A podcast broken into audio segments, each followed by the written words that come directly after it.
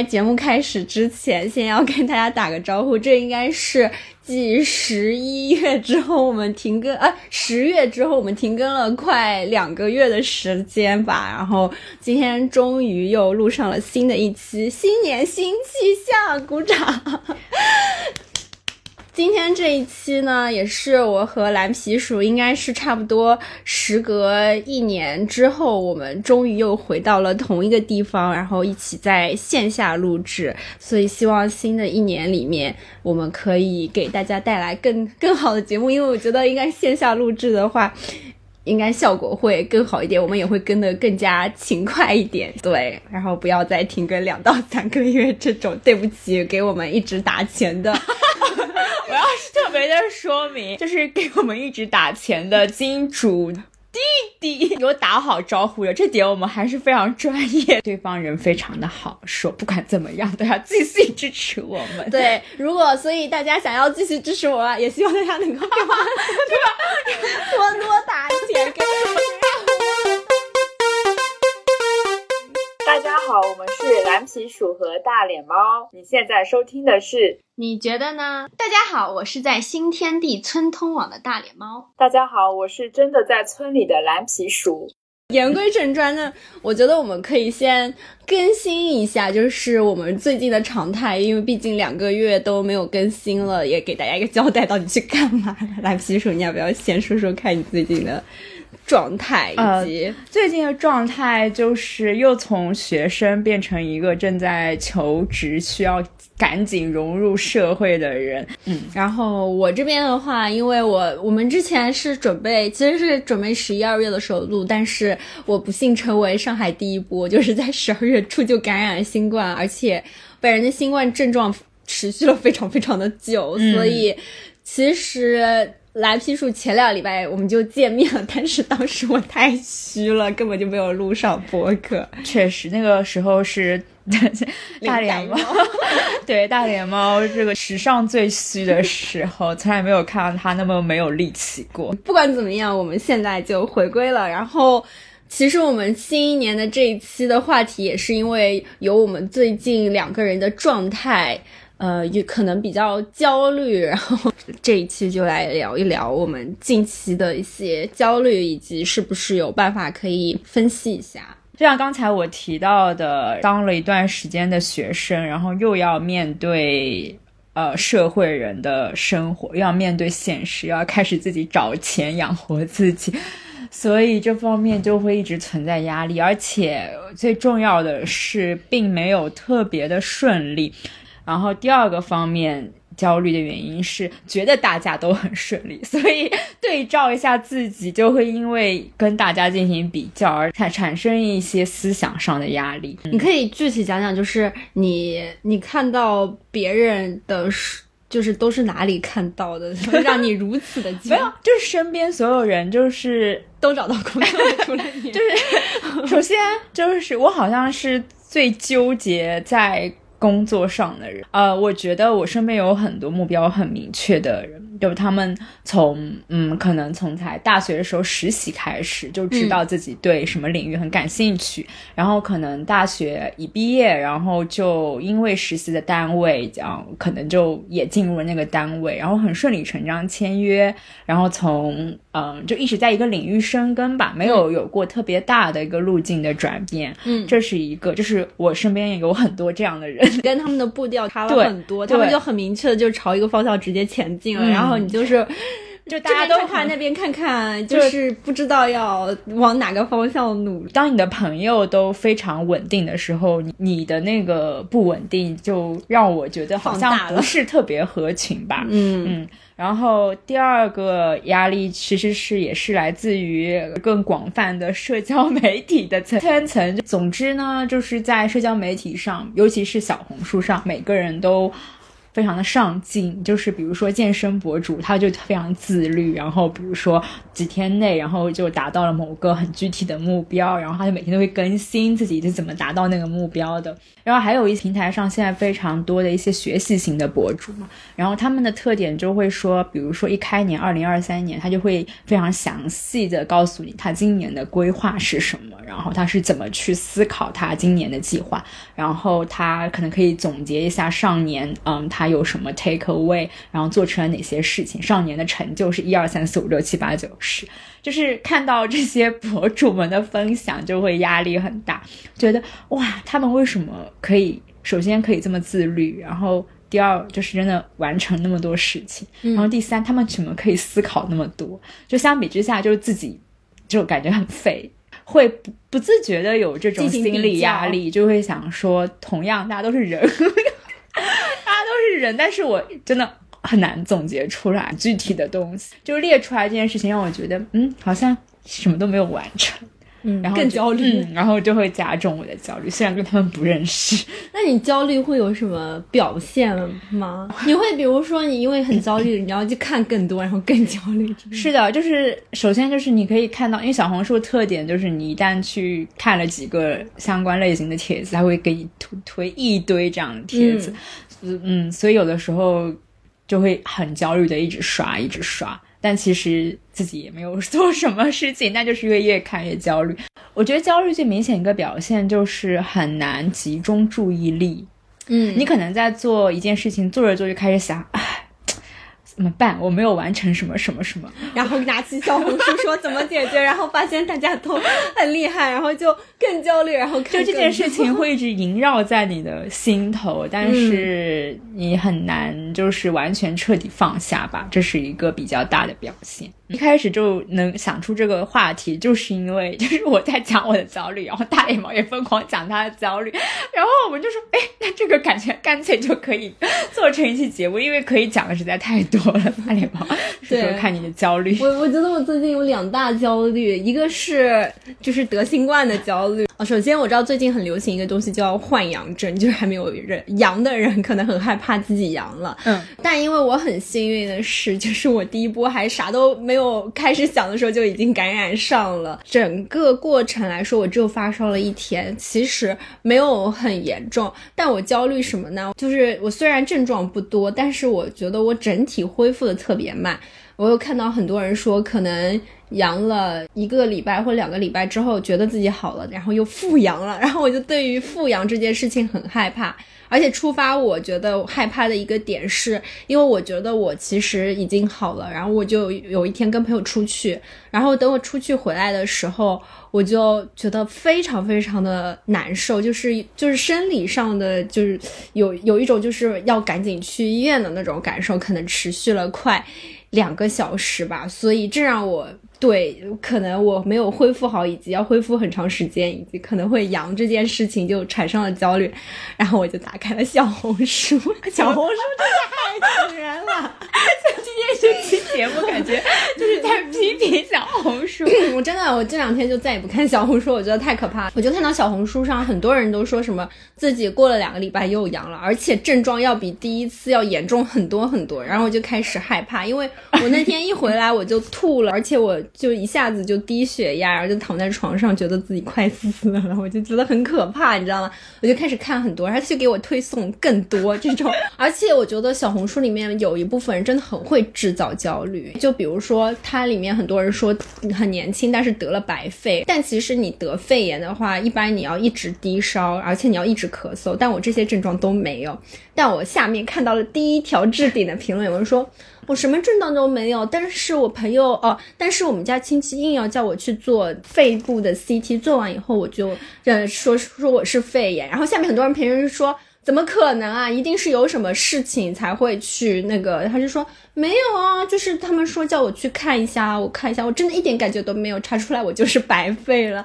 你知道吗？看到这种，你就会觉得说，我是不是可能就是那个万分之一的可能性呢？而且我这么久都没恢复过来，而且就像你刚刚说有比较，就是大家两个礼拜以后就 为什么？别人好了我还没好？我想说，我我怎么要花这么久时间？我是不是白费了？你知道吗？就跟就开始很焦虑，这个是其中一件让我最近很焦虑的事情。但是随着我后来状态逐渐好、逐渐恢复之后，我对这个焦虑就慢慢消失。然后这个焦虑消失后呢，然后我新冠前一两个礼拜，然后我就新养了一只猫。然后虽然以前养过猫，但是这一次完全是亲力亲为的养猫，而且我觉得它也得了新冠，因为在我新冠之后，我的猫也开始咳嗽、流鼻涕、打喷嚏。我想说，完了，它要死了，我的猫要死了，它生重病了，就每天在那边查说。猫猫猫生病了该怎么办？然后就查很多，然后小红书又给我推很多猫得绝症的，就比如说。他就给我推猫传腹，就是猫，反正就是猫会生一种疾病，在就是现在是可以救治的，但以前是不能救治的，就会说猫会很痛苦啊什么的。我就看我的猫这两天吃的没有前两天多了，少吃了半小碗，因为它猫传腹，比如说它的肚子会变大，而且但是身体会变瘦，然后我就想说。我觉得我的猫好像瘦了，然后我就赶紧跟蓝皮鼠说：“我说你有没有觉得我猫瘦了？”我就把照片发给蓝皮鼠，我记得蓝皮鼠就很无语说：“ 说猫看起来很壮啊。”对啊，我当时的原话是：“我看这只猫比你壮多了。” 因为那个时候，就像我刚才有提到，大脸猫正在就是一个很虚弱的状态，那他又很担心他的猫是不是。是不是很虚弱？我像当时看那只猫，我想说，哇，这只猫可比你壮多了。你还是担心，好好吃吧，你先自己吃饱了再说。就是完全不懂它那个焦虑的来源是哪里，因为我觉得这只猫就感觉完全没有问题，而且它很大只，就是感觉就是一拳可以打倒大脸猫，我被它揍倒。对，反正就是就是因为可能一件生活中新发生的。事情，然后我之前没有接触过，然后我就会一下子变。而且关键是现在发生什么没有接触过事情，第一反应就是去查小红书 要怎么办，然后小红书给出的答案就是很可怕。小红书上人均绝症，但是人人均又都很有钱，你知道吗？人均百万年薪。就是，嗯，我们现在都分分享了一下，就是我们的焦虑的情绪。那你觉得就是自己焦虑的？原因是什么？就像我刚刚分析的，就是这两件事情对我来说都是比较新的事情。就不管是养猫还是得新冠，因为可能之前的生活都比较稳定，然后突然出现了两个可以说是风险因素的东西，它可能会破坏我之前生活的平衡吧。就比如说养猫，万一它生病了，就我知道，呃，就是。治疗会很花心，心里也很花钱嘛。然后你你又看到猫受苦，我觉得就是身心的一大煎熬。又比如说得新冠也是，万一我真的生病了的话，后面你你就会觉得说啊要怎么办？你就会有很多幻想，而且它可能是从一个小事情，就比如说，我觉得我我我感觉我怕我富养，就前面其实都还好，但是是因为我。可能出去了一次，回来之后，天呐，我觉得我就是恢复的好差。然后你又跟旁边的人做了对比，你本来就担心这个风险，然后又有一件事情 trigger 了这个风险，几重因素的下面，你就开始一个小点开始越想越大。又看了小红书这种，就放大了你这种恐慌。对，真的会放大这个恐慌。然后就像你刚刚说的，你会没有办法从这个想法里面脱离出来，嗯，你就会没有办法集中精力再做别的事情，你只会想。这个焦虑的事情 变成一个死循环。嗯，我觉得你你你这个是一方面，然后我还有一个方面是不是说很怕这件事情变坏，而是很怕这件事情不够好。我觉得我我在做很多事情的时候有一点点完美主义的倾向。嗯，这个完美主义的倾向是。会脑海中先构建一个很完美的结果，嗯，然后如果我实际上的发展没有到达那个百分之一百，对我来说就是会引发焦虑的事情。我会觉得我是哪里做的不够好，嗯那不够好会怪到我自己身上，就会觉得一定是我不够努力或哪里做的有点问题，所以导致这件事情完成的不够完美。但是是过多从自己的身上找找很多因素。就是对自己要求嗯太高，但是你知道现实就是永远就是不完美的。那你刚刚就是说，就是可能很多把很多事情都归结在了自己自己的身上，但我觉得近期好像大家都特别的焦虑。焦虑我我在想说，其实是不是和最近整体的大环境也也有很很大的关系？因为感觉现在就是整体的环境都让你。嗯，很多事情都很不确定啊，或者是就像你刚刚说的，就是在脑海中构建了一个比较理想的，但是整个大环境都不允许你，或者是嗯很难向着你想象的那个方向去发展。然后这个大环境又是你你个人的因素没有办法去改变整个大的状态，你知道吗？所以感觉就更难完成你的想象，然后你就就是想要解决，但又没办法，这个可能会让人觉得更加的焦虑一些。就像你说，你可能会想到说，可能在整体的社会的氛围会让人引发焦虑。我不太会想到这个点，因为我会觉得是我的原因，我会觉得、嗯那为什么别人都不焦虑，只有我焦虑？是不是我有问题？嗯我就是在出发点上面永远会觉得别人都是好的，只有我好像哪里不。看看太多小红书了。我越发觉得，就是当你如果自己处在自己很满意的状态的时候，你看这些社交媒体的时候，你不会有很多的想法。但是我觉得，像今年，我就会很少的去看社交媒体，不管是国内还是国外，就是比如说朋友圈或者是 Instagram 上面，嗯一个很小的点，就比如说，呃，可能在 Instagram 上面，你就看到说。大家今年都出去旅游了，嗯或在哪里玩？在上海的话，你你在风控，你就会更越发的觉得说啊，我这两个月的时间完全都是嗯浪费的，而且我没有办法去，嗯，就是我要怎么去补救这件事情，或者是我在未来要怎么补救这个东西，它也会让你觉得很焦虑。而且大家在社交媒体上，以前会就是理论上就会说啊，因为社交媒体上大家只发好的，我以前都会觉得说看过就看过啦，我觉得我自己生活也还不错。但今年的时候就看别人发一些出去玩或什么，我我就会觉得说凭什么就是、嗯凭什么他们可以出去玩，凭什么我要在家连菜都买不到？这个是也心态上这个心态上真的很难调整，嗯所以其实我到后面就很少去看社交媒体，就是现在也是，就比如说，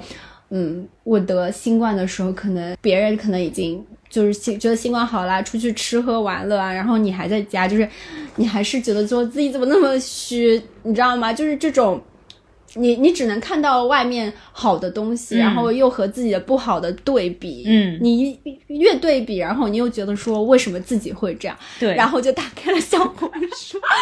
大家是看怎如何解决，然后发现 发现就是别人怎么焦虑又怎么怎么样，你就觉得哦天呐，更更焦虑了。不这个想法就怎么样都没有办法去停止，永远会觉得别人过得好像比我好，就是别人好像比我开心，就是这种感觉。为什么他们那么开心，就只有我不开心？嗯，但是之前我有一次跟另外一个朋友讲说，社交媒体上都是这样，然后他跟我说，他之前也在 Instagram 上有个好朋友，就很多年没见面，只有在 Instagram 上看，然后就看到那个女生就一直在环游世界，玩这玩那，就过得特别特别的好。然后他们可能过了三四年之后见面的时候，然后我那个朋友就说，他说哦，我有看你 Instagram 上就是过得非常的好，然后那个那个女生就说哦，其实没有，她可能她说她经历了家暴，然后经历了什么什么，只是这些她都没有放到网上。她说她其实过得。呃，根本不是 Instagram 上面这些，他只是把他最开心的那些时刻发到了 Instagram。这个例子好极极端呐、对，但是这是朋友发生。但是如果现在我每次就是看到一，比如说社交媒体上别人这些，我都会回想到这个故事，然后就想说，就告诉自己说，生活的对，这只是他们生活的一部分。就是谁会把不好的部分完全拿出来？当然也有人会，但是毕竟是少数，基本上大家都只会把。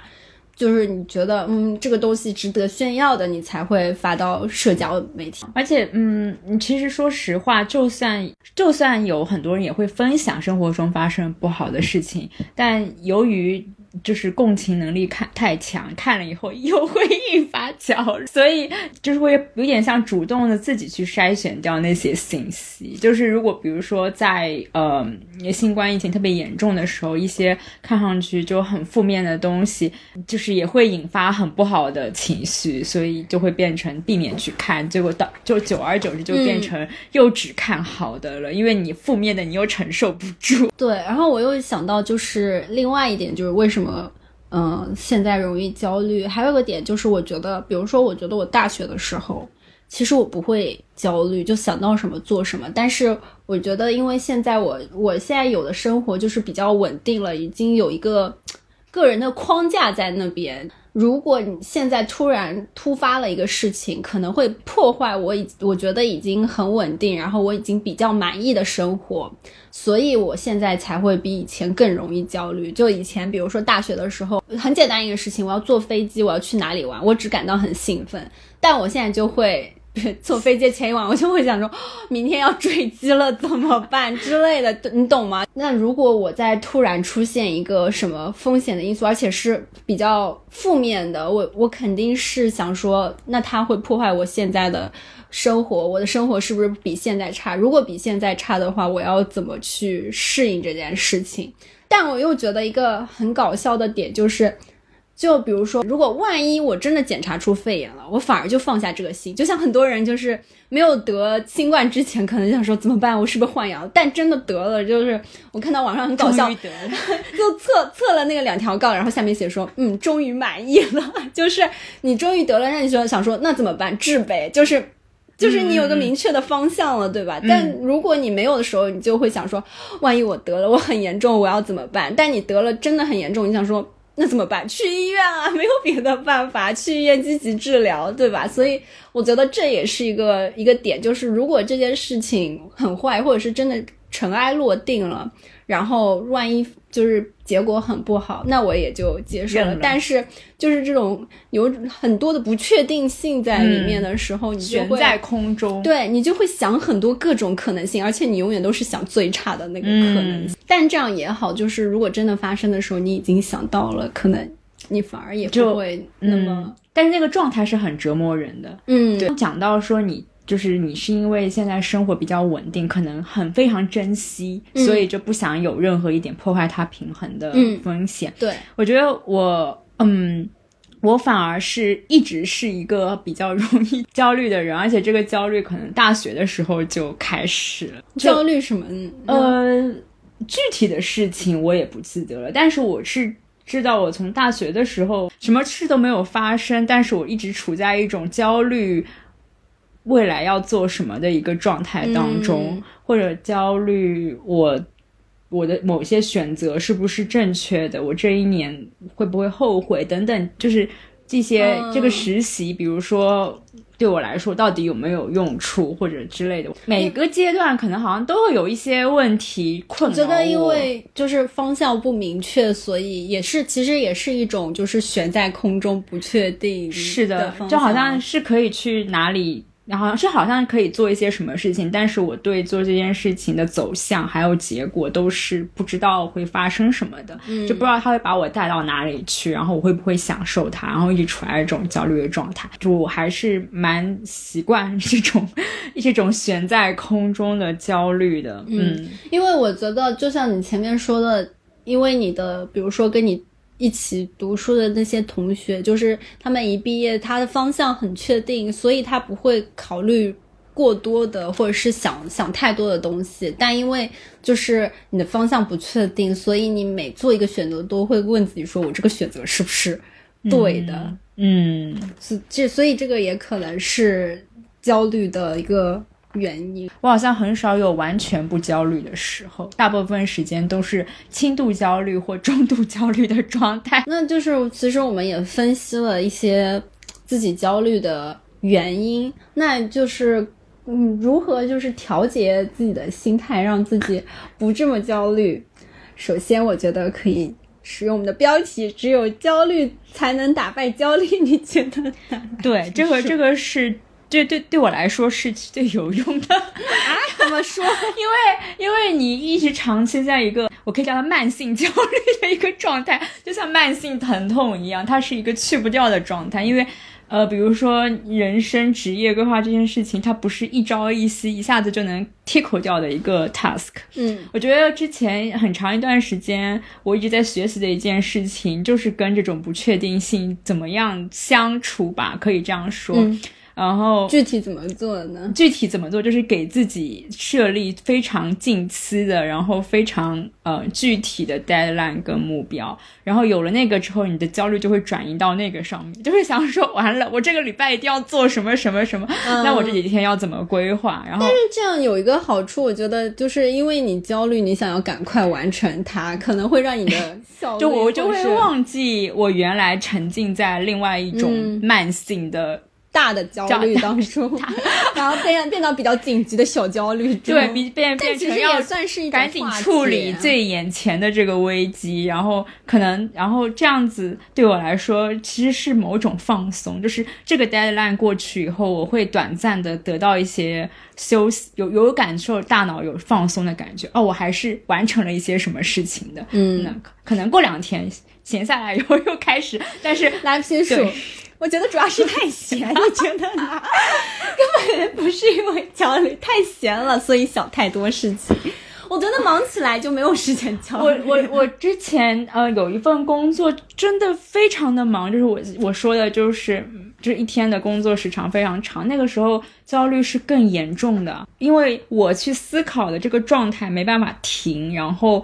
Deadline 又特别的多，一点喘息的机会就没有，就就变成。我给你总结一下，是平时太闲，所以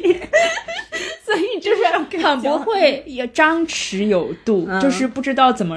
一下子紧一下子松，不知道怎么去掌握这个就是生工作生活的规律。我觉得你你可能又是太 focus 在自己的这个。让可能是的，因为因为你知道为什么吗？因为毕竟你前一个都是就是已经工作到进医院了，所以这个工作你才接受。你要记得这件事情，所以并不是因为你的原因。你觉得呢？就这个工作本身就不合理。这件事情也是跟我之前的一个 leader 他跟我那个讨论，就是为什么。我我我感觉就是明明你每天已经在做很多事，但总总感觉就是有点把自己要压榨的压榨干的感。就是当时就在跟他聊的时候，我觉得就有一个想法，就是说我太急于把某件事情完成，就呃弄得完美了，就是我很想要把那个打勾的那个地方勾。就是勾掉，但是实际上很多现实生活中，就是你要就是要允许有很多事情是在永远在进行中。对，那对我来说，就是那个进行中的状态是很折磨的，因为我希望它能百分之一百的完成，但是其实很多事情是百分之七十就 OK 的。放过自己，对，对，但就我觉得这句话真的很重要，就是要放过自己，你知道吗？你你不就是我？我觉得这这就是不放过自己，真。这是我焦虑了，是在现实的打击中慢慢慢慢自己学会的。但是一开始的时候，就是这种完美主义的倾向就会非常折磨人。而且我总是会在想，我如果已经一想象百分之一百了，我自己每次看自己做的东西，就会觉得是一坨屎。永远会对自己做东西不满意，从来没有满意过。但是想说，我已经付出，我觉得百分之一百的努力做出来是一坨屎。我要是只有付出百分之六十，那我要怎么办啊？还是一坨屎啊！既然这样的话，还不如只付出要毁灭了。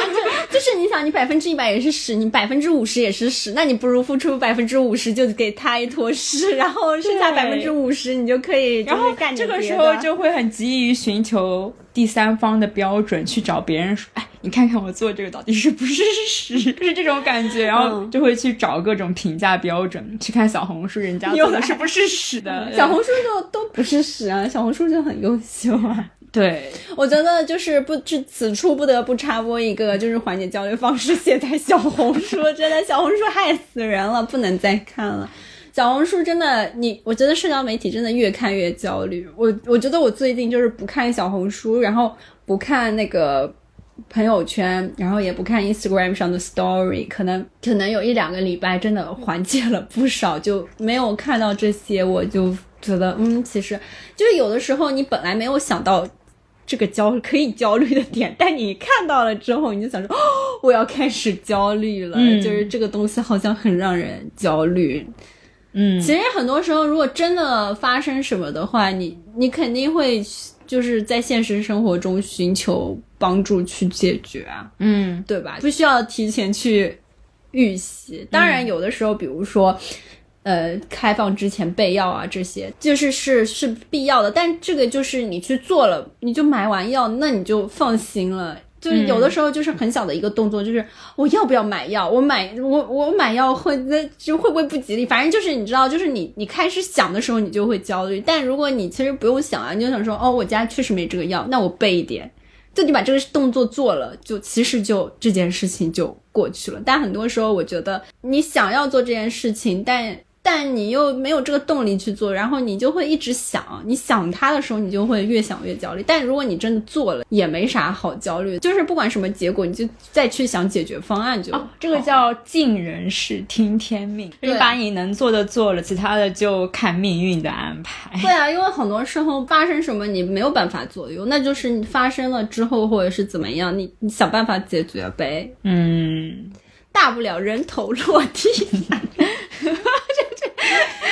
什么需要人头落地啊？可能新冠白费吧，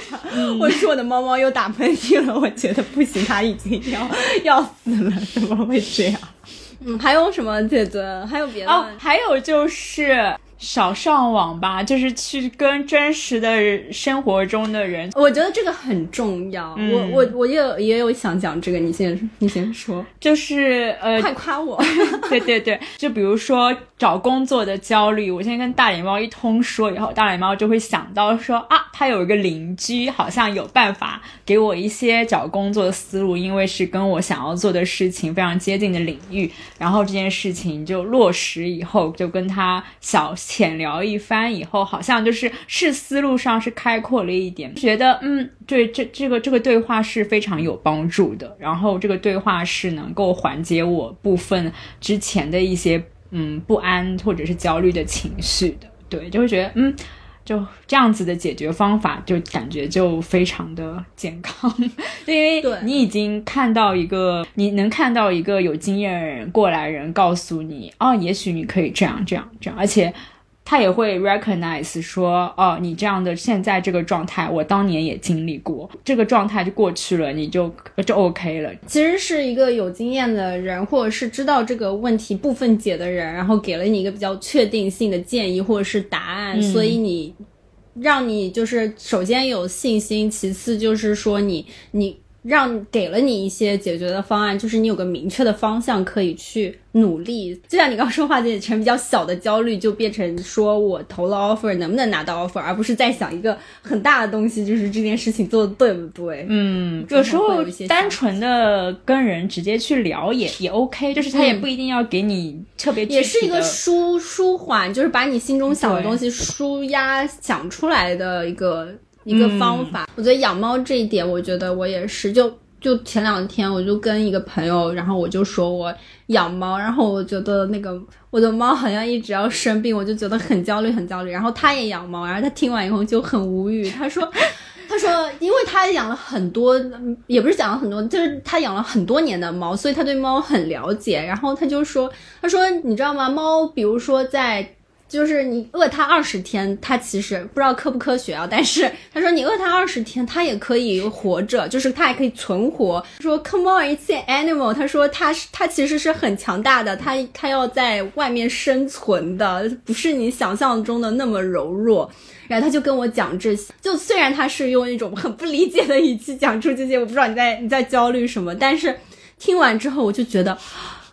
有道理，我其实就没有那么焦虑了。但是我觉得也是，就是我之前没有跟别人说，我只是一个人在可能看了网上的东西，然后再去看我的猫。我而且就是很奇怪的是，它没有这些症状，你也要硬把帮帮它对上这些症状，你知道吗？对，跟跟人是一样的，对啊就是一查百度必定是癌症。对的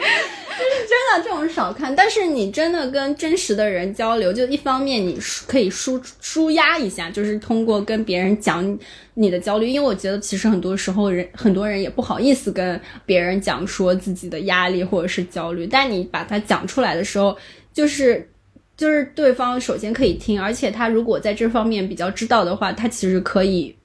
讲到一些比较明确的答案，给到你一些安慰，或者是就是你跟我讲你找工作很焦虑，那我就比如说我想到什么，或者是我我认识，比如说我的邻居，我就会想到说，哎，可以找来就是跟你讲一下，而且对于我来说，这个也是也是一个就是相当于是举手之劳，也没有说我要特地去帮你想什么或找什么，就是。就相当于你有你有这个的时候，旁边的人其实他也他可能会也可以过来，甚甚至帮帮助你一些部分，对，所以我觉得这个其实也是蛮重要。然后另外一件事情，我觉得就是虽然我我我想说，可能因为很焦虑，你没办法就是集中精力做一件事情，但是我觉得还是可以想办法，就是想想一些办法，就是转移自己的注意力。猫，我觉得它好像生病，但我那天就不就尽量不去想这件事情，我就把自己工作排满。觉得如果我去办公室上班的话，我就不会焦虑我的猫，因为它不在你眼前对，而且我在办公室的话，我有事情要做，我有朋，就是我有朋友，我有同事，我有跟他们讲别的事情，我就我的思绪就不会在这个猫上了。嗯，然后等你回到家的时候，你看到你猫活蹦乱跳，你就说嗯，好像确实也没有怎么样。就是比如说你这件事情很具体的话，你可能想一个别的。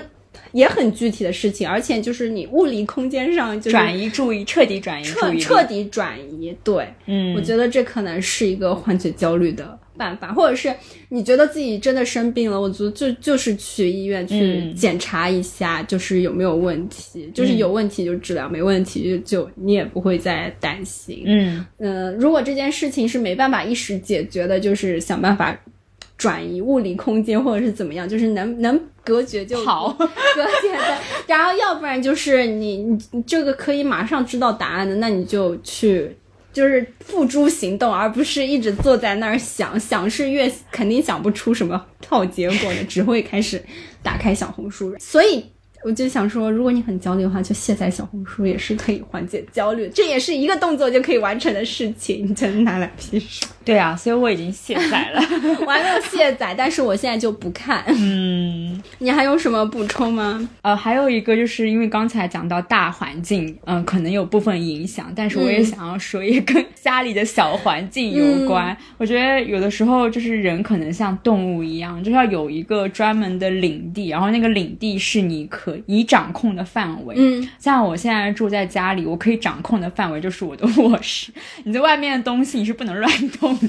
就是如果我乱放，放到了一个我妈不知道的位置啊，就是会发生。需要不不会争执，他会再放回去，就是他那是他的领地，就是他已经安排好这个东西在什么位置。对对对，我我的到来只是破坏它，所以就变成我的领地范围非常的小，然后这一点就是让我觉得很焦虑，让我觉得很想要改变。嗯嗯，我觉得确确实有一点，就是我刚刚想到也是，如果你比如说我一个人在家的时候，其实我觉得就。就就就会沉浸在自己的思绪当中，但只要比如说我上午觉得很丧，但我只要下午就出去了，跟朋友干嘛干嘛了，你就觉得嗯，好像也也没有那么那么想想的那么可怕，你知道吗？就可能跟朋友可能就出去散散步、走走路，呃，吃吃东西、聊聊天。我觉得你走到外面去，甚至我可能只是去街上买个东西啊什么，你就觉得，就你走到外面的时候，你觉得啊，这是真实的世界，知道吗？在家里的时候，你就一直在就沉浸在那个思想的那个焦虑当中。就像比如说我，我如果我觉得我生病了，我在家里想的话，我就在这个小空间就越想越觉得自己是绝症。但如果我真的走到医院的时候，我其实就安心了，你懂这种感觉，就没有焦虑。我就我觉得，就可能有的时候太沉浸在自己的思绪或自己的一个，一个或者你的空间太小的话，就是很容易把你就是圈在这个里面。对，而且我觉得空间要可以被我改变很重要。还是我们聊的是两件事情，说的还是要走出去，去扩大你的世界，就不要局限在自己那个小世界当中。但是我说的是，我要掌控，掌控，我要掌控我的小世界，因为目前的话，我我的我可以掌控的地方太少，就会让我觉得有点，就是有点。很想要有突破，想要让自己那个洞穴，就原始的那个洞穴更大一点，领地扩大。就把把你房间的墙敲了。哎，这也是一个小目标，你觉得？就是不知道，我觉得是可能越长大就会越想要有的东西，就是对很多，就是对于空间的这个控制欲会越强。怎么这样子呢？因为你一个人住，你就就是没有这种感受。我我知道，我之前风控的时候跟我爸妈的时候，我也觉得我疯了。虽然只有两个月，但我觉得我我离疯了不远了。真的每天就关在那个房